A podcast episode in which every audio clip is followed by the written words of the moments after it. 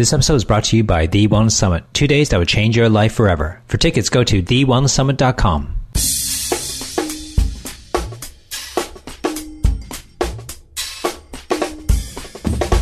TheWellnessCouch.com, streaming wellness into your lives.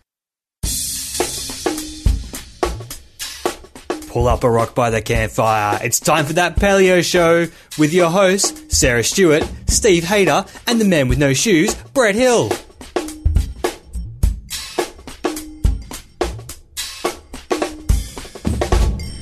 That Paleo Show, making the paleo lifestyle easy and accessible for everyone. I'm Sarah Stewart. I'm Steve Hayter. And I'm Brett Hill. So today we're doing something a little bit different, uh, pretty much because we can, but more importantly because we think you, our beautiful listeners at home, will find it really handy. So get your pen and paper at the ready.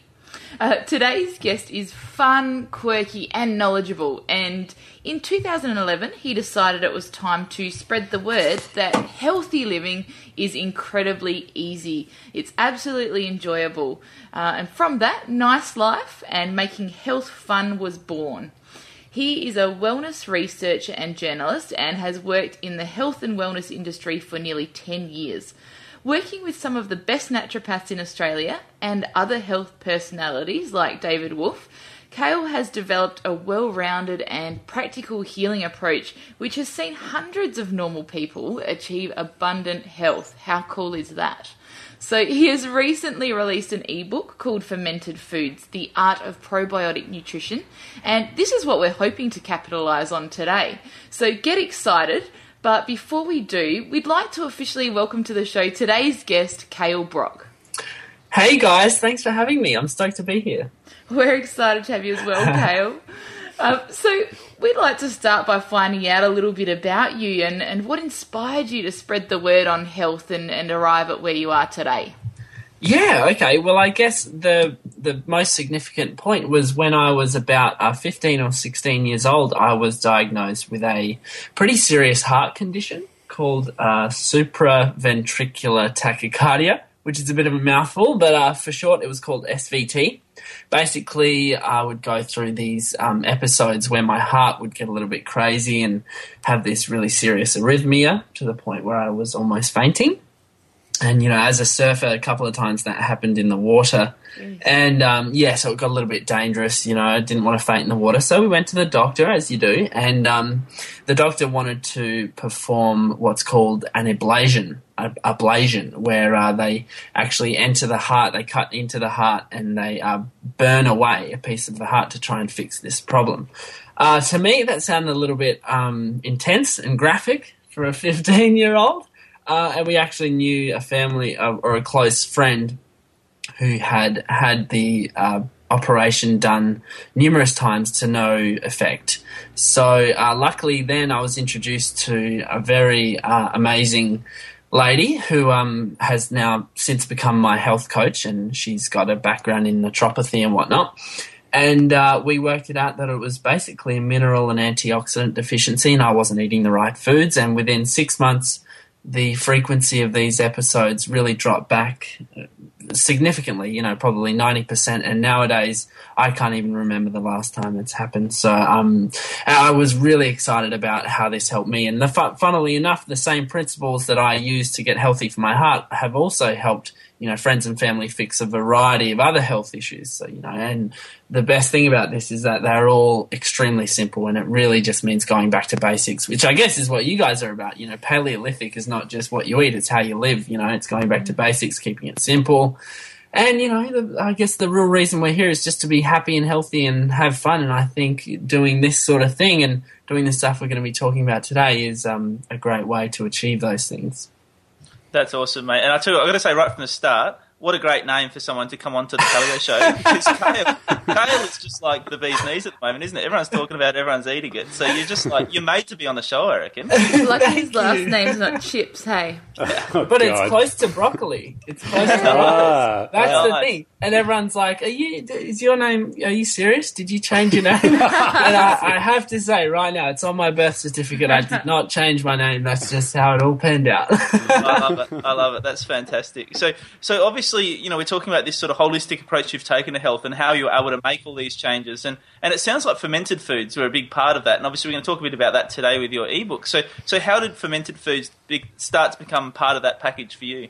Yeah, so it actually wasn't until, um, uh, interestingly though, probiotics were a big part of my program for the first few years, but I didn't get introduced to fermented foods for a long time, and I'm actually, I can't even remember where. I think I heard that very strange term, if you haven't heard it before, like fermented vegetables, and I went, wow, you know that what is that you know? So i started doing some research. I think this was about four years ago.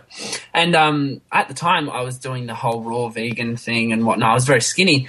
And then after consuming or starting doing my own fermented foods and whatnot i actually started to build a lot more muscle. And that's when i realized that you know there's something special going on with these foods. And um, again i've probably researched it very intensely for the next few years and sort of led me to where i am today. But like I was saying, um, nowadays the fermented foods definitely and probiotics definitely start to play a pretty significant part in you know the program I recommend to all the people I work with. Yeah, cool. Uh, Kale, uh, I'm, I'm, having a bit of a look over your ebook, and um, you talk about uh, some some factors regarding um, good health, but you talk about throwing the balance. And um, yeah. I was wondering if, like, one of the things that's curious is that you can do uh, all the things in the world for a fantastic nutrition. You know, you can have your nutrition 100%, but there are some other factors as well that if they're out of balance, that it's it's not really going to account for much. So, can you tell us about some stuff that that can throw the balance? Yeah, so uh, I guess specifically we're talking about throw the balance of uh, our microbiome or our bacterial fingerprint, and that's that stuff inside our stomach and throughout our body. Yep. And um, yeah, so things that throw the balance of that and sort of allow the bad guys to grow and the good guys to kind of dwindle is um, things like radiation. You know, we're surrounded by that all day and it's not going to go away. But uh, we have to realize that stress, uh, high intensity exercise can do it. Um, well, a high sugar diet, alcohol, antibiotics. These are all things that can really throw the balance and sort of really cascade, begin a cascade of health issues for a lot of people.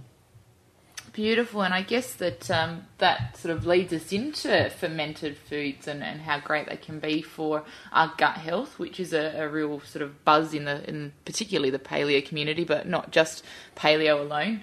Um, and uh, we'd love you, Kale, to perhaps give us a, a bit of a preview or a how-to for everyone at home um, how do we ferment our food? Yeah, okay. Well, basically, you need to work by these principles. And once you work by a few principles, you actually make it very easy for yourself to know how to do these and make these lovely fermented foods. Uh, so basically, we use, we are able to use foods as a medium upon which we can grow beneficial bacteria which is pretty cool. And not only do the bacteria grow and they themselves are good for us, but once they partly digest the food, the food actually becomes better for us as well. So I guess if we're talking practically now, uh, what what you want to do is go out and get a bunch of uh, vegetables. Typically, we're talking simply at the start: uh, cabbage, carrots, beetroot, sweet potato, tomatoes, uh, garlic, spring onion, all those sorts of things. And basically, you're going to clean them really nicely with a bit of salt and vinegar. And you're going to pack them into a jar, and then you're going to use some sort of bacterial starter, a good bacteria, uh, to impregnate that batch with good bacteria, and then the bacteria can grow and grow and grow and grow and grow. And they do that asexually, so you don't actually need too many to start with. They'll just keep multiplying and multiplying. And then you have this wonderful batch of sour, you know, vinegar like fermented foods, which you can start adding to all your dishes and it will help you digest lots of protein and stuff. And the funny thing, this is good on this show because um, a Paleolithic lifestyle includes animal protein, which is great. I'm all for it. But the thing is, if we're not digesting that protein, it can actually be toxic to the human organism, and we can reabsorb toxins into the bloodstream and stuff. It can result in things like colitis and Crohn's, and even to a, a large, to a serious extent, bowel cancer and things like that. So consuming these fermented foods is actually a really, really powerful health tool, and particularly for the paleo lifestyle. I love that, Kale. And it's interesting we start talking about this in terms of the paleo lifestyle because obviously, actually creating fermented foods like this isn't something that like your caveman would have done. Like they weren't actually sitting down and consciously creating fermented foods. and so you can sort of look at that, and, and I guess the question then becomes, okay, so do we need this in our paleo lifestyle? Because you know, is it that they were getting fermented foods in other ways, like maybe just picking stuff up off the ground that had actually already started fermenting a bit? Or is it because of our lifestyles that are actually killing the bacteria in our body that we're then having to replace, or is it a bit of both? I really, I love that question. Uh, well, that's the thing. We, uh, over thousands of years, there have been cultures that have consumed these fermented foods as part of their traditions, and maybe not strictly from a health point, maybe from a spiritual point or a celebratory standpoint. Um, and they did this in order to um, not only, yeah, like I said, not only to improve their health, but as like a cultural significance thing. And yeah, they would have been picking. That's another way you can get good bacteria into your system. By the way, is picking stuff out of the garden and not washing it instead of getting it into the system. That's a good thing. Obviously, you don't want to be eating dirt. You know, I've got some people who might go out there and eat a bit of soil every now and then, which is interesting. But you don't have to go that far. Um, but yeah, where was I? I was on track before. What was the question well, again? We were just talking about it in terms of the Paleolithic lifestyle, because obviously, yeah. you know, whilst cultures may have been doing it for the last several thousand years, you know, when we're talking about the Paleolithic, you know, perhaps hundred thousand years ago, yeah. then, then they weren't actually doing it. So was it because they were getting that those bacteria from their environment, like they may have been eating some fruits that had actually started to ferment a little bit, or is it just because we've stressed ourselves out so much, living such toxic lifestyles that we're actually killing the beneficial bacteria, and that's why we have to replace them? Right, right. Okay. So I think that that is, um, to a large extent, the reason that we see so many benefits from eating fermented foods now because we have such a lack of probiotics in the system uh, due to those things we were talking about before. Uh, but also, you know, we're living lifestyles, especially when we're born these days, you know, we're actually living indoors a lot more. We're not being exposed to lovely, beneficial bacteria in our environment. You know, you go down the beach and there's bacteria everywhere, but it's not all bad. And that's what a lot of people are focusing on. And, you know, we're being born now and actually giving mothers an IV antibiotic during the birthing process, which effectively wipes out any sort of um, bacterial fingerprint the mother has that she can pass on to her um, son or daughter which is sad. So, yeah, all these factors are making it more necessary for us to consume these fermented foods. And as a result of our low state of health, I guess, generally speaking, we are seeing a really big sort of improvement in health when we start consuming them. Kale, um, I'm interested about the uh, the, the, practic- the practicalities of uh, fermenting your own um, fruit and vegetables. Um, can you can you tell us uh, from a from a practical point of view uh, the the actual process itself from start to finish? Yeah, so it's super easy once you really get down to it. That that's the best thing about all this is that it's super easy and it's super affordable. Uh, basically, I like to tell people in terms of obtaining a culture starter, they can buy them online and whatnot, which is fine. But I actually tell people to go out and find themselves a SCOBY which yeah. is, as you might know, is in involved with the kombucha movement. Yep. Uh, the SCOBY stands for Symbiotic Culture of Bacteria and Yeast, and it's basically a little blob or mushroom thing that's filled with good bacteria. Now, I get people to make a kombucha batch first, and then from there, they move on and they use that kombucha, which is like a a lovely source of good bacteria, they use that kombucha to impregnate all their cultured vegetable batches. So, like we were talking about before, what someone's going to do is go out and get a bunch of vegetables like cabbage, uh, tomato, carrot, spring onion, and whatnot. You're going to chop it all up, put it in a jar, and they're going to mix it and they're going to wash it first. So that way we actually get like a blank slate to work with. That's another point I'll just make quickly. Um, some people do fermented vegetables with like a saline solution. This keeps the environment very alkaline and allows only the good bacteria to grow. But unfortunately, these days we're not actually picking stuff out the garden like we should be and all that. And the bacterial uh, fingerprint on certain foods can be a little bit compromised due to storage and transport and things like that when we're buying them from the shops. That's why I always tell people to use a starter. So anyway, back to our little process here. We've got everything packed into the jar. It's all been washed. We add a little bit of water and we put in our culture starter. And that that's ba- that can be as simple as pouring a little bit of kombucha in the jar as well. Uh, we shake that up to disperse the bacteria all over the vegetables, and then we leave it in a dark, uh, temperature constant place for about a week or two weeks or however. Long. I've actually, this is funny. I've actually I taught a class on fermented foods about three months ago, and just behind me in the pantry, we've got um, I think three or four jars still of uh, veggies just sitting there, and they're fine, and they're not off or anything. That's what people get a little bit paranoid about when it comes to this stuff. They're going, "Oh no, do I have to refrigerate it or whatnot?" And you got to think back hundred years ago, people didn't have refrigeration and longer. They didn't have refrigeration, so this is this was a way to get them through the winter and really keep their vegetables from going to waste. And not only that, add in really nutritious food into their program.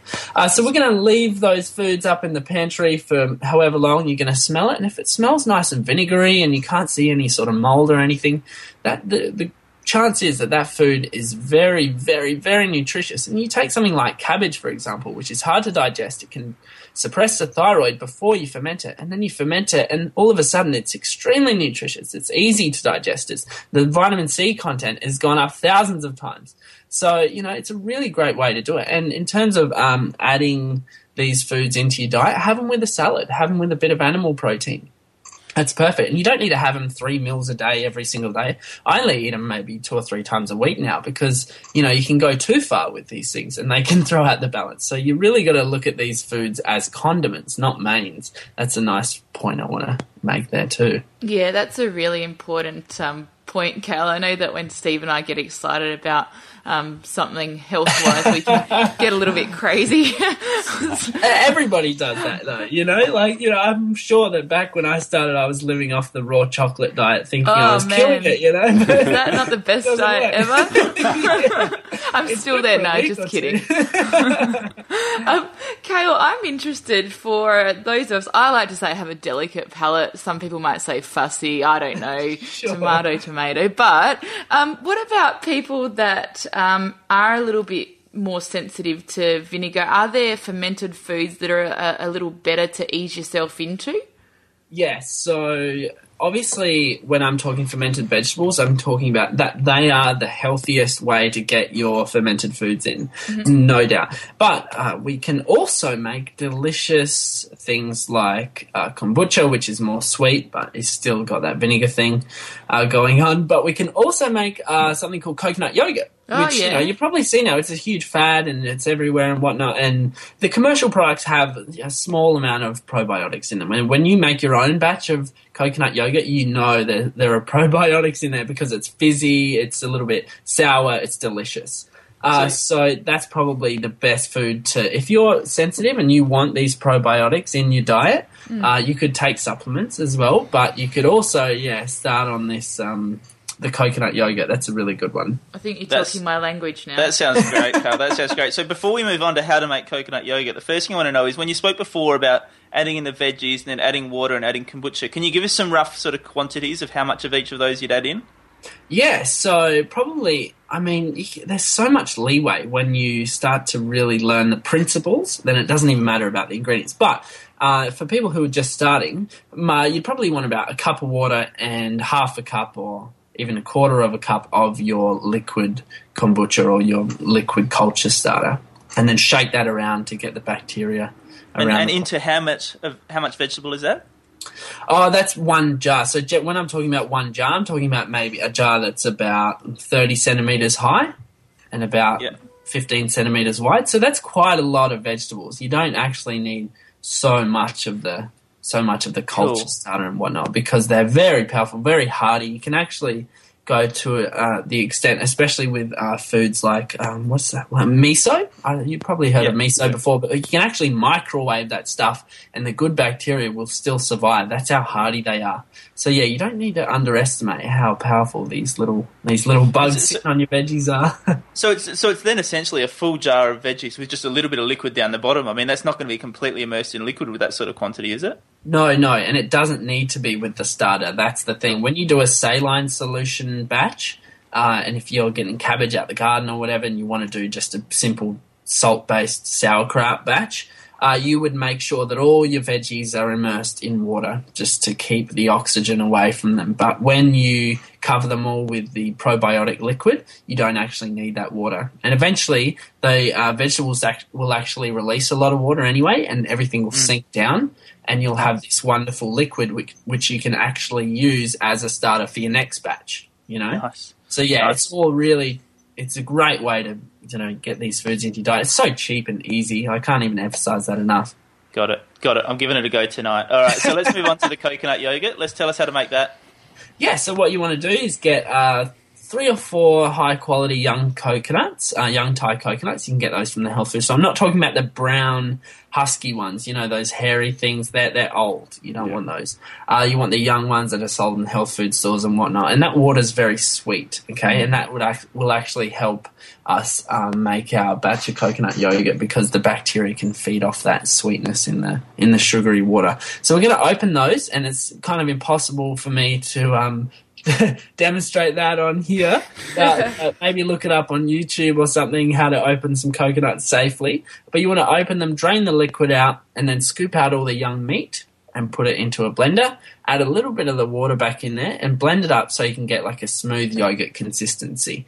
Now, once you've blended it into a smooth yogurt consistency, we're going to add in our starter. So you might even just add in a little bit of your vegetable juice, but um, you know that might taste a little bit funny. So basically, when we're doing things like this, I always say add some liquid kombucha, and you want to blend that last because the blending process can actually sort of uh, compromise some of the bacteria. So I just blend that in last at the last minute, put it all into a glass jar, put a lid on there so it can't breathe, and I leave it in a nice warm place for about a day.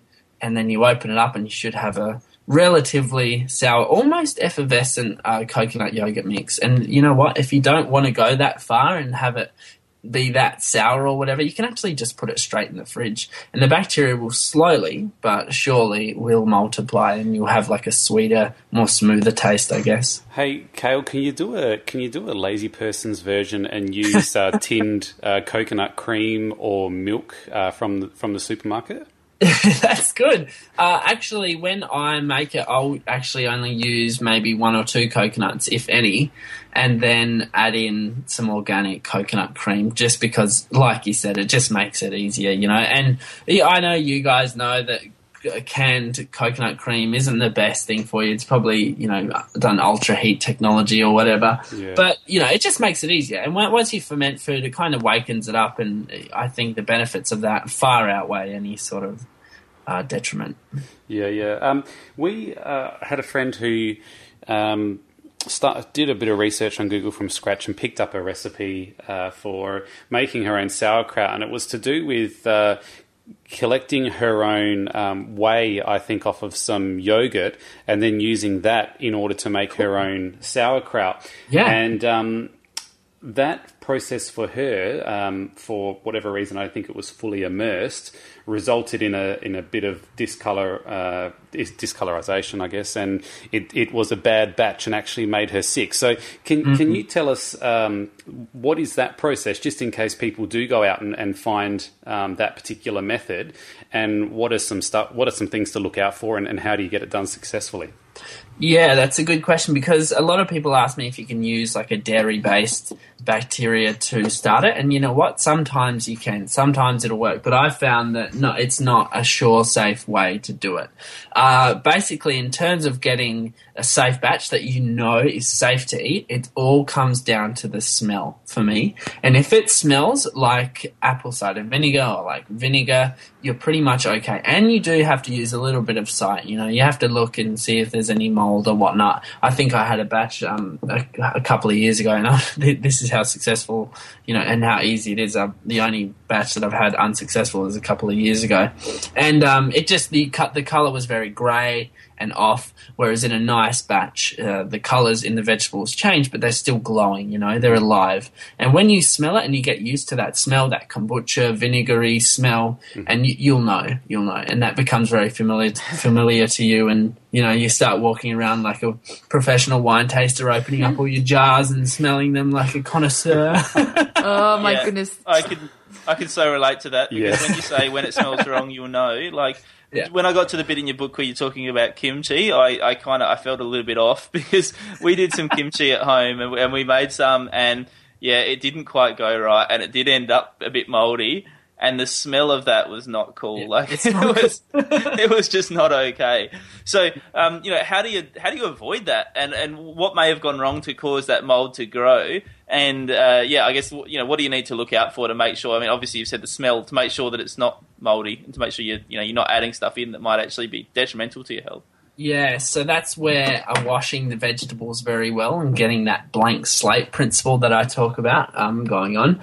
Uh, so basically, if you wash the vegetables in some warm water and a bit of vinegar, and I'm talking full vinegar here, vinegar kills, you know, 99% of mold and viruses and any bad bacteria. So that's a great way to wash your vegetables. And we're using a similar substance to ferment them in. So I think that's the best way to do it. Um, really washing those, excuse me, and also uh, ensuring that all the utensils you're using and the jar you're using have been washed very well too. Uh, that way, it just it's a great way to ensure that everything we're using doesn't contain any sort of bacteria that we don't want there. And Yeah. so, when, you're talking about washing the jar, are you using just like detergent, or are you using vinegar vinegar again, or how do you do I, that? I use the warm water and vinegar for everything before I start. So I'll do all the utensils first, and I'll sort of keep the water in the sink, like a hot water with vinegar, and then I'll chop up all the vegetables and put those in there and wash those. cool.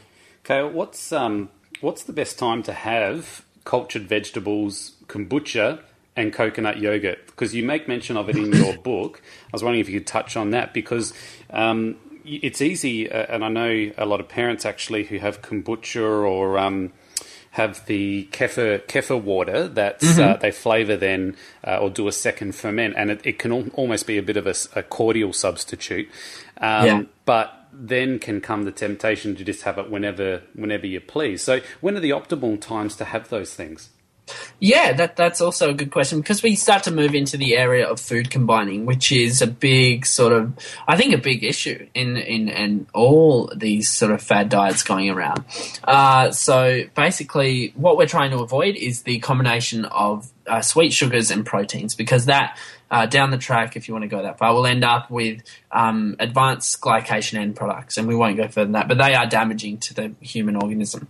Uh, so basically, if you're going to have some coconut yogurt, have it away from any sort of animal protein. Have it in the morning for breakfast with some almonds and berries and whatnot. I actually do that whenever I have it. I you know do a solid four days in a row where I have that breakfast every single morning. It's great. Um, with your cultured vegetables, have those with salad and animal protein, or just a salad with something like a nut pesto or whatever you're having. Uh, vegetables and vegetables is is probably the best way to do it. Uh, kombucha again, because there's a lot of sugar in kombucha, even though it's been eaten up by the vegetables. Personally, I've found that I can't have it with anything else. So what I'll do, I'll actually consume it on its own, away from meals, as a bit of a snack. And you really don't want to be having more than probably one cup of something like that a day, because like I said, these foods are very, very powerful. They are condiments. They are not mains, and they can throw the balance if you have too much. And I've done that before. You know, I was in the states, and they've got um, a lot of commercial kombucha, raw organic kombucha going on, and I definitely went over the top and threw the balance over there. So, um, you know, maybe it takes you to push the limits before you realize you know how far you can go and you need to bring it back but you know that's all part of the experience but yeah excellent. Okay, well that's so cool. Um, I think you've definitely inspired a lot of us to get into the kitchen. I'm excited slash nervous because ours already looks like a science experiment. Um, Steve gets pretty excited, and um, one of my favourite um, stories about Steve is that when our friends come over, he likes to bring in our uh, scobies from our kombucha, and they're not little scoby babies. Like we're talking like your big, heavy duty jars. I, I just disappear for a second and come back with these jars under my arms. it's, be- yeah. it's because I was crap at science in high school, and, and you know, like now's my opportunity to you know, Steve's to time to shine. show me- exactly, my time to shine. Yeah well that's you know a good point to make because when i was when i teach my classes on fermented foods and you pull out something like a scoby you see everyone's faces and it's just like no way i'm not going near that thing because it looks like a big mushroom alien thing Yeah. But, Kale, yeah, he makes them touch it. yeah, you should. Anyway, there you have it. Another awesome show. Um, if, like us, you are inspired, and seriously, I am, uh, to get fermenting on the go, we suggest you purchase Kale's ebook. Um, we think it's the ultimate one stop how to guide. Um, it answers all the ins and outs and will ensure you're on the road to success. So it's called Fermented Foods The Art of Probiotic Nutrition, and it's available on his website, which is www.nicelife.com.au. Um, there's also um, access to his blog and heaps of other great information at that site. So do go and check it out. Um, nice Life is also on Facebook, so make sure you stay in touch with Kale as he continues to inspire and inform us. And as always, we hope you all enjoyed the show as much as we did. Make sure you tell us what you think, and until next week, check us out on Facebook and Instagram, share your story, and help to grow the paleo tribe worldwide. Hi, Lawrence Tam here from the Wellness Guy Show and the Inside the Champion's Mind. The Wellness Summit returns to Melbourne in 2014 for not only one, but two days of Powerhouse Wellness with your favorite wellness couch host and Australians Wellness Elite. Join us at Crown Melbourne on Saturday, August 16th and Sunday, August 17th for inspirational, educational, fun, exciting, sensational cocktail of wellness that promises to help you take your life to the next level. Regular tickets are 297, but for strictly limited time, we have 150 seats available for just 247 Hurry up, because the first 150 tickets, when we went on sale, sold out in 48 hours. So be quick. Join us at the two-day live event that will change your life forever. Tickets now are on sale at thewellnesssummit.com. This has been a production of TheWellnessCouch.com. Check us out on Facebook and join in the conversation on Facebook.com forward slash The Wellness Couch. Subscribe to each show on iTunes and check us out on Twitter. The Wellness Couch, streaming wellness into your lives. Whilst the Wellness Couch presenter endeavor to provide accurate and helpful information to their listeners, these podcasts cannot take into account individual circumstances and are not intended to be a substitute for health and medical advice from a qualified health professional. You should always seek the advice of a qualified health professional before acting on any of the information provided by any of the Wellness Couch podcasts.